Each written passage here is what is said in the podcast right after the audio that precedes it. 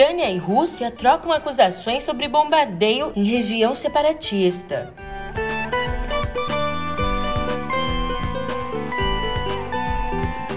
E Bolsonaro cogita o ministro Gilson Machado para vaga de vice nas eleições.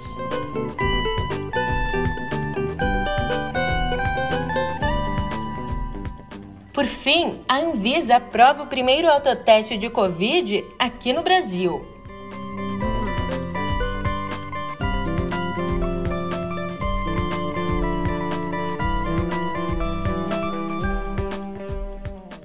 Um ótimo de uma ótima tarde, uma ótima noite para você. Eu sou a Julia Keck e vem cá. Como é que você tá, hein?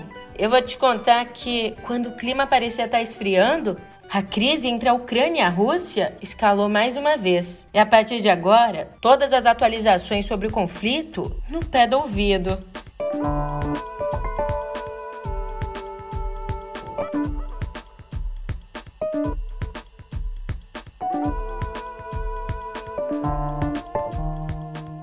É, as trocas de tiros entre soldados ucranianos e separatistas financiados pela Rússia, ali na região de Donbass, na fronteira leste entre os dois países, bom, essa troca de tiros chegou ao ponto máximo nessa quinta. Em Washington, numa conversa com repórteres, o presidente Joe Biden afirmou que a suspeita é de que se trata de uma desculpa. Ele disse que é, abre aspas, uma operação de bandeira falsa para que possam invadir. Para você entender, essa expressão bandeira falsa é uma referência às antigas guerras navais, quando navios levantavam bandeiras de outras nações para culpá-las por certos ataques.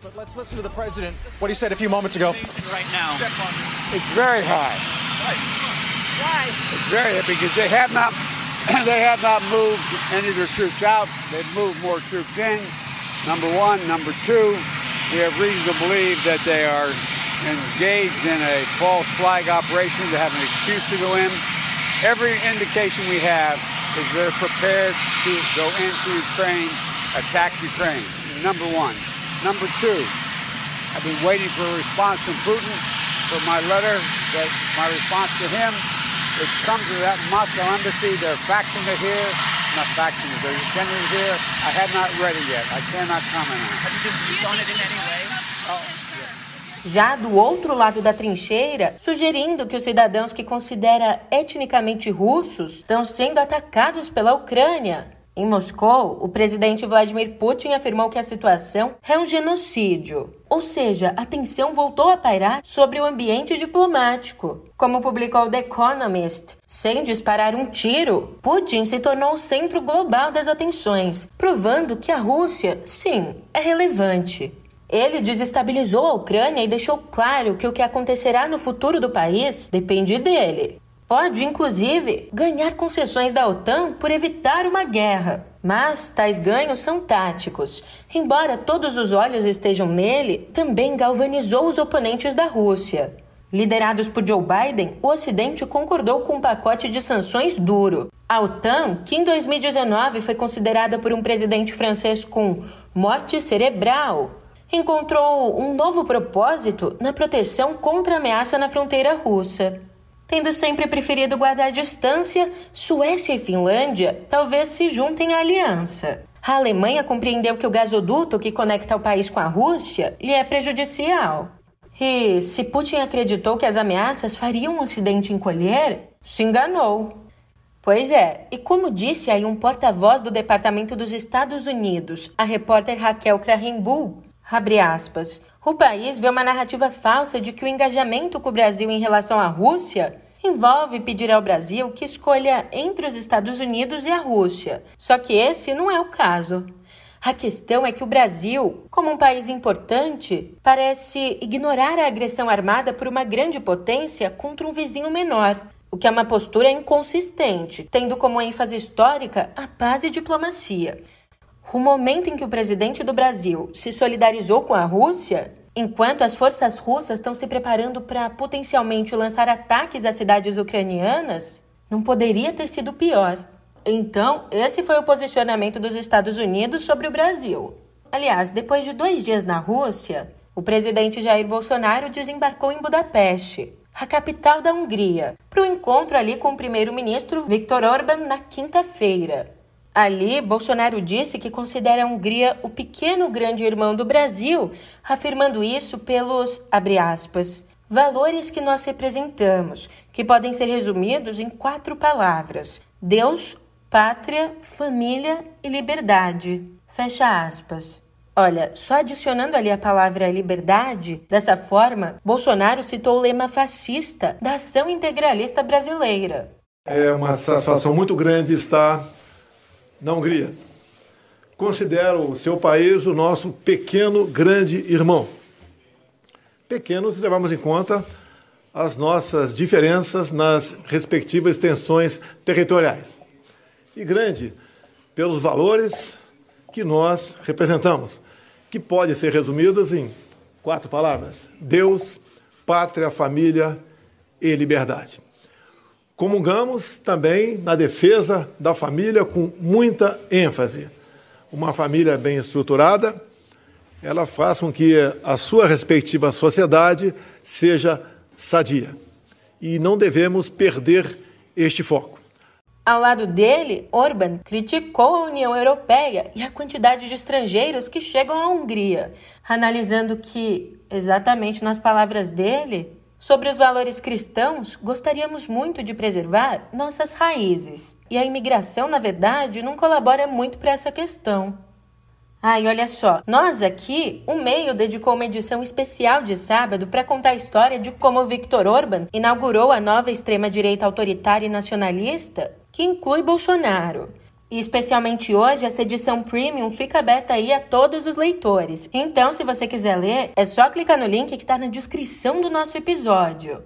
E recapitulando aqui, você sabe, com o Brasil, a Rússia se limitou a assinar um acordo burocrático de classificação de documentos. Mas você está sabendo que, enquanto Bolsonaro estava por lá, os russos assinaram um acordo de cooperação militar com a Venezuela de Nicolás Maduro? Como diria Galvão Bueno. Henriquevich vai perder, vai ganhar, vai perder, vai ganhar, perdeu!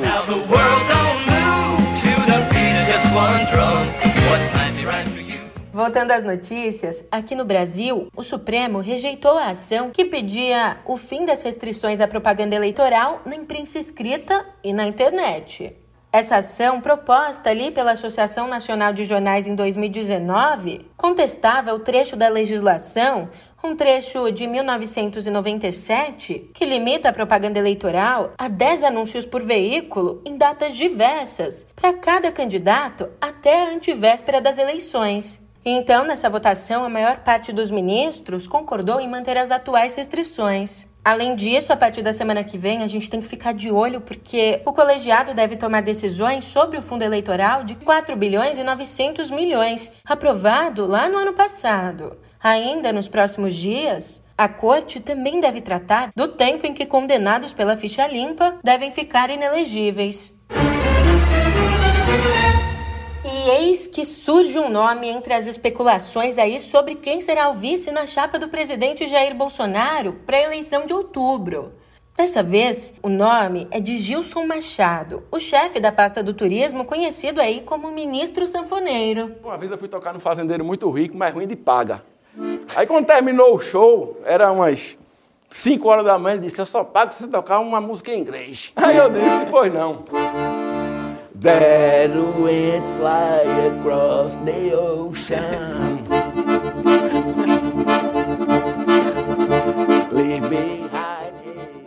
O nome dele circula entre interlocutores próximos ao mandatário que enxergam no ministro uma possível identificação com eleitores do Nordeste, visto que Machado é pernambucano. E Bolsonaro busca exatamente essa aproximação porque no Nordeste está indo mal nas pesquisas. Além disso, Gilson Machado daria um equilíbrio à chapa encabeçada por um candidato do Sudeste, uma questão recorrente nos pleitos presidenciais. Agora, o nome dele se junta a outros especulados, como Walter Braga Neto, ministro da Defesa, e Pedro Guimarães, o presidente da Caixa Econômica Federal.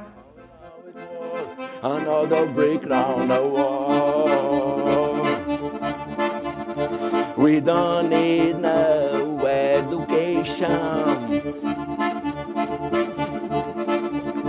We don't need no tough control. E deixa eu te perguntar, como é que você tem pensado em votar? Por paixão? Por crença em projeto de governo? Por estratégia? Então escuta só. Olá, eu sou Pedro Dória. Vem cá, como é a melhor estratégia para o não petista que teme o risco à democracia representado por Jair Bolsonaro? Uma turma assim acha que é melhor trabalhar por uma vitória de Lula logo no primeiro turno. Quais são os argumentos a favor e os contra, hein? O novo ponto de partida já está no YouTube do meio.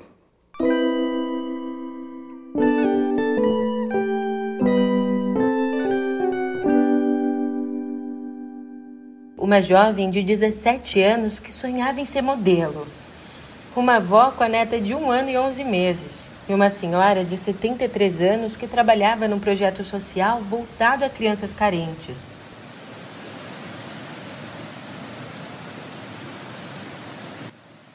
Elas estão entre os 117 mortos pela tragédia em Petrópolis.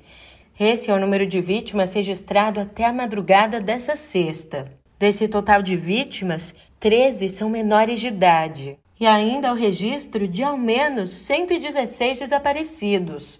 Como bem disse Rui Castro, não são números, por mais que assustadores. Cada um deles representa uma pessoa que trabalhou, que amou, riu e cuja história só está sendo revelada agora por ela não existir mais. Como nunca antes, podemos conhecê-la, ver seu rosto, porque ela nos é mostrada em seu esplendor, numa foto tirada num dia feliz, talvez na véspera, pelo celular de um amigo ou de um parente. A morte agora tem rosto, vozes, gestos que, para o consolo ou dor dos que ficaram, podem ser acessados com um clique. É como se a pessoa nunca fosse de todo. Enquanto isso, continua a luta de pás inchadas e mãos escavando a terra em buscas desesperadas. E o difícil é saber o que é pior: encontrar ou não aquilo que se procura.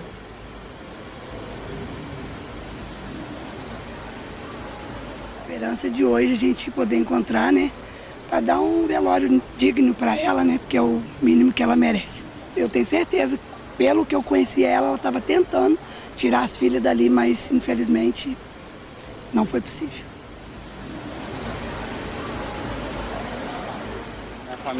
Minha irmã, a família da minha irmã tá desaparecida ainda. E a casa dela era aqui. E agora não tem nada, tô desde 5 e meia da manhã aí. Tô vendo bombeiro nenhum aí pra ajudar. Entendeu? A gente vai desistir não. Com ajuda, sem ajuda a gente vai continuar. Hoje eu estou tirando corpos, tirei o corpo da minha mãe. Ontem eu socorri meu filho, socorri vizinhos. Dessa vez, a cidade castigada pelas chuvas e deslizamentos é Petrópolis, localizada em um vale no alto da Serra da Estrela, a 838 metros de altitude. O centro histórico dessa cidade fluminense, que fica ali abaixo das entradas da cidade, virou um lamaçal a céu aberto. E ali estão o Museu Imperial e o Museu Casa de Santos Dumont.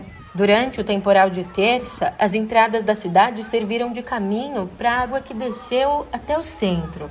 Numa dessas entradas, na rua Washington Luiz, dois ônibus que faziam a rota contrária encontraram a enxurrada. Então foram arrastados pela correnteza e até agora não se sabe o que aconteceu com os passageiros.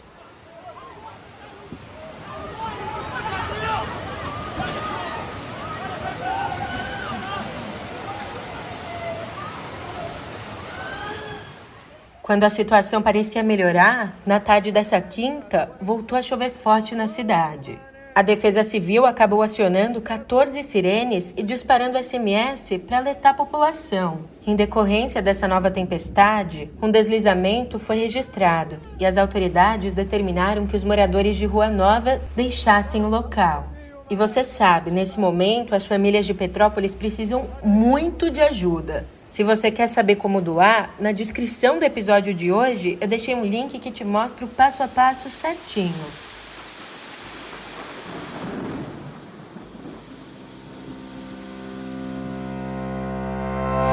Falando agora sobre a pandemia, outra tragédia que vem acometendo nosso país nos últimos anos. Bom, a média móvel de óbitos completou 10 dias, acima de 800. Nas últimas 24 horas, foram 1.129 mortos pelo coronavírus. Ainda nesse mesmo período, foram registrados 129.266 novos casos da doença, e por mais que continue um número muito alto, ao menos a média móvel de novos casos segue em tendência de queda. Aliás, ontem a Anvisa aprovou o primeiro teste de Covid aqui no Brasil. Trata-se do produto Novel Coronavírus Autoteste Antígeno, que funciona com uma amostra nasal não profunda coletada por cotonete. Então você faz o teste em casa e o resultado sai em 15 minutos. Em relação à disponibilidade do produto, essa depende aí da empresa fabricante. E uma informação interessante, desde que a Anvisa autorizou a venda de autotestes, ela já recebeu 69 pedidos de empresa para comercializar esses testes e, por enquanto, rejeitou 10 desses pedidos. Sobre a vacinação, outro elemento fundamental para a gente combater a pandemia Ontem, a Câmara aprovou um projeto de lei que determina a volta às atividades presenciais de gestantes não vacinadas. Agora, esse texto aprovado na Câmara vai para a sanção do presidente Jair Bolsonaro.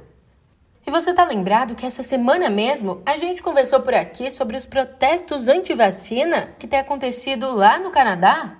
Pois então, a novidade é que a polícia de Ottawa estabeleceu um perímetro ao redor do centro da cidade, onde estão há três semanas os caminhoneiros que protestam ali contra as restrições sanitárias.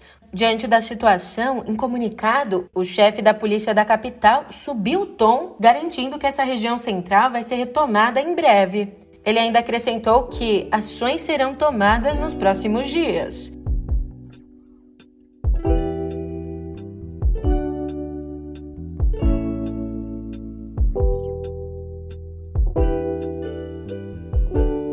Hoje o nosso papo aqui em Cultura começa com uma informação bem pesada. O diretor artístico Vinícius Coimbra foi afastado temporariamente da Rede Globo depois de ser acusado de racismo. Para você entender, atrizes da novela Nos Tempos do Imperador, na qual ele trabalhava, relataram que Coimbra e a equipe dele tiveram falas preconceituosas e segregavam atores brancos e negros nos estúdios, inclusive com camarins separados. Pois é, Agora, mudando de assunto.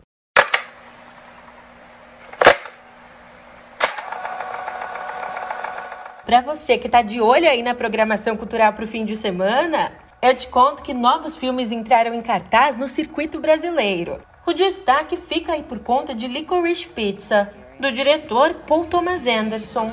O longa se passa ali na Califórnia dos anos 70 e conta a história de um jovem ator de TV que se apaixona por uma moça mais velha. Só que ela não quer nada com ele. I'm not gonna forget you. Just like you're not gonna forget me. Gross. Aliás, esse jovem é interpretado por Cooper Hoffman, o filho de Philip Seymour Hoffman, morto em 2014. Roll camera B.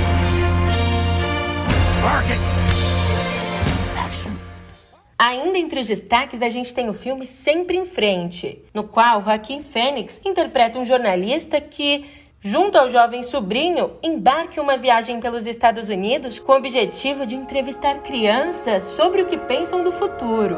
To visit planet Earth, you will have to be born as a human child. At first, you will have to learn to use your new body. There will be so much for you to learn. And so much for you to feel. You will grow up, travel, and work. Over the years, you will try to make sense of that happy, sad, full, always shifting life you are in. And when the time comes to return to your star, it may be hard to say goodbye to that strangely beautiful world. You're crying. No, I'm not. Yes, you are.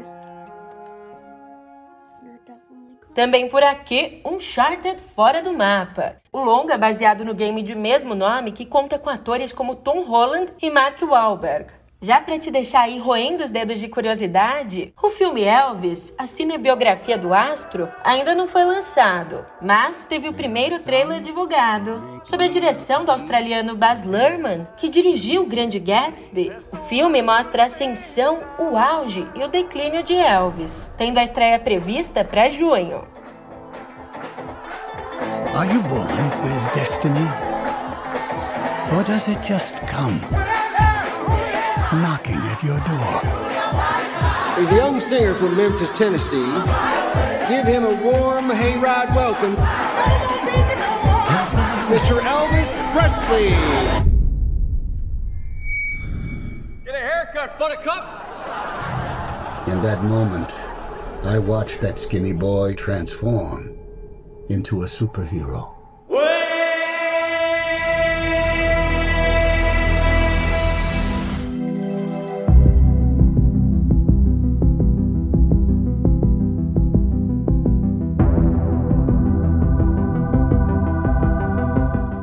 E vai se preparando aí porque a série Stranger Things entra na reta final. Olha, a penúltima temporada da série, que logo logo vai estrear, foi dividida aí em duas partes. A primeira estreia no dia 27 de maio na Netflix. Já a segunda vai ser lançada no dia 1 de julho, no meu aniversário, também na Netflix.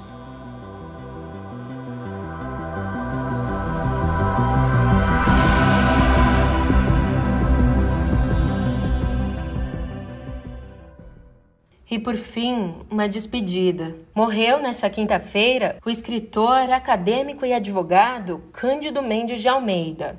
Aos 93 anos, a morte aconteceu em decorrência de uma embolia pulmonar. Ele foi membro da Academia Brasileira de Letras e reitor da Faculdade Cândido Mendes, fundada em 1902 pelo avô, que foi senador do Império. Que bom. Cândido, que é que o velho fundador desta universidade, seu avô diria, se estivesse vendo a GD? De que coisas ele mais se orgulharia? Desse prédio maravilhoso, da quantidade de institutos de pesquisa, do número de pessoas formadas? O que é que mais o orgulharia? Acho que a escola filantrópica e para o pobre. Isso teria sido realmente a, a, o elemento fundamental da preocupação dele dentro disso na ideia de que ninguém pode se enriquecer com a educação. A educação, e ele já estava prenunciando o que seria a educação como serviço público e como uma necessidade social básica. O corpo do escritor será cremado na ABL. Mendes deixa a esposa, a médica e pesquisadora Margarete Dalcomo.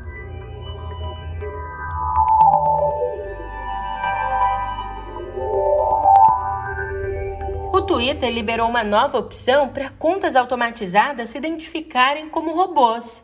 A partir de agora, os tweets de perfis automatizados vão ser marcados por um ícone de robô que aparece ao lado do avatar, seguido aí do rótulo automático. Além disso, um alerta parecido também vai poder ser encontrado na página principal do perfil. Esse recurso vai ser útil para os robôs que não tentam se passar por pessoas no Twitter. Esse tipo de conta, também conhecida aí como bot, faz ações programadas por meio de uma interface de programação de aplicações do Twitter. Com ela, por exemplo, os desenvolvedores podem automatizar a publicação de tweets ou também automatizar as respostas em postagens de outros usuários. Agora pensa só, se não tá fácil para Tim Cook, imagina pra gente. É o CEO da Apple pode ter o pagamento barrado na companhia. Isso porque uma empresa de consultoria especializada em gerenciamento de ações aconselhou os investidores da Apple a vetarem um pacote de compensações de 99 milhões de dólares destinado a Cook. Ele ocupa esse cargo de CEO desde 2011 e receberia então esse pagamento, esse bônus de 99 milhões de dólares, por completar uma década como CEO. Daí, numa carta aos acionistas, a consultoria expressou preocupações com a magnitude do prêmio em ações. Além disso, citou também que ele não possui critérios de desempenho. Agora a gente tem que ficar de olho para ver onde essa história vai dar, já que a decisão dos investidores não é definitiva, podendo ou não ser acatada pelo quadro executivo da empresa. Ufa! Ainda bem que a gente não é o Tim Cook, pode estar tranquilo, sem se preocupar se 99 milhões vão cair na conta ou não. Então você já sabe, eu tô indo nessa, mas a gente se vê por aqui na segunda.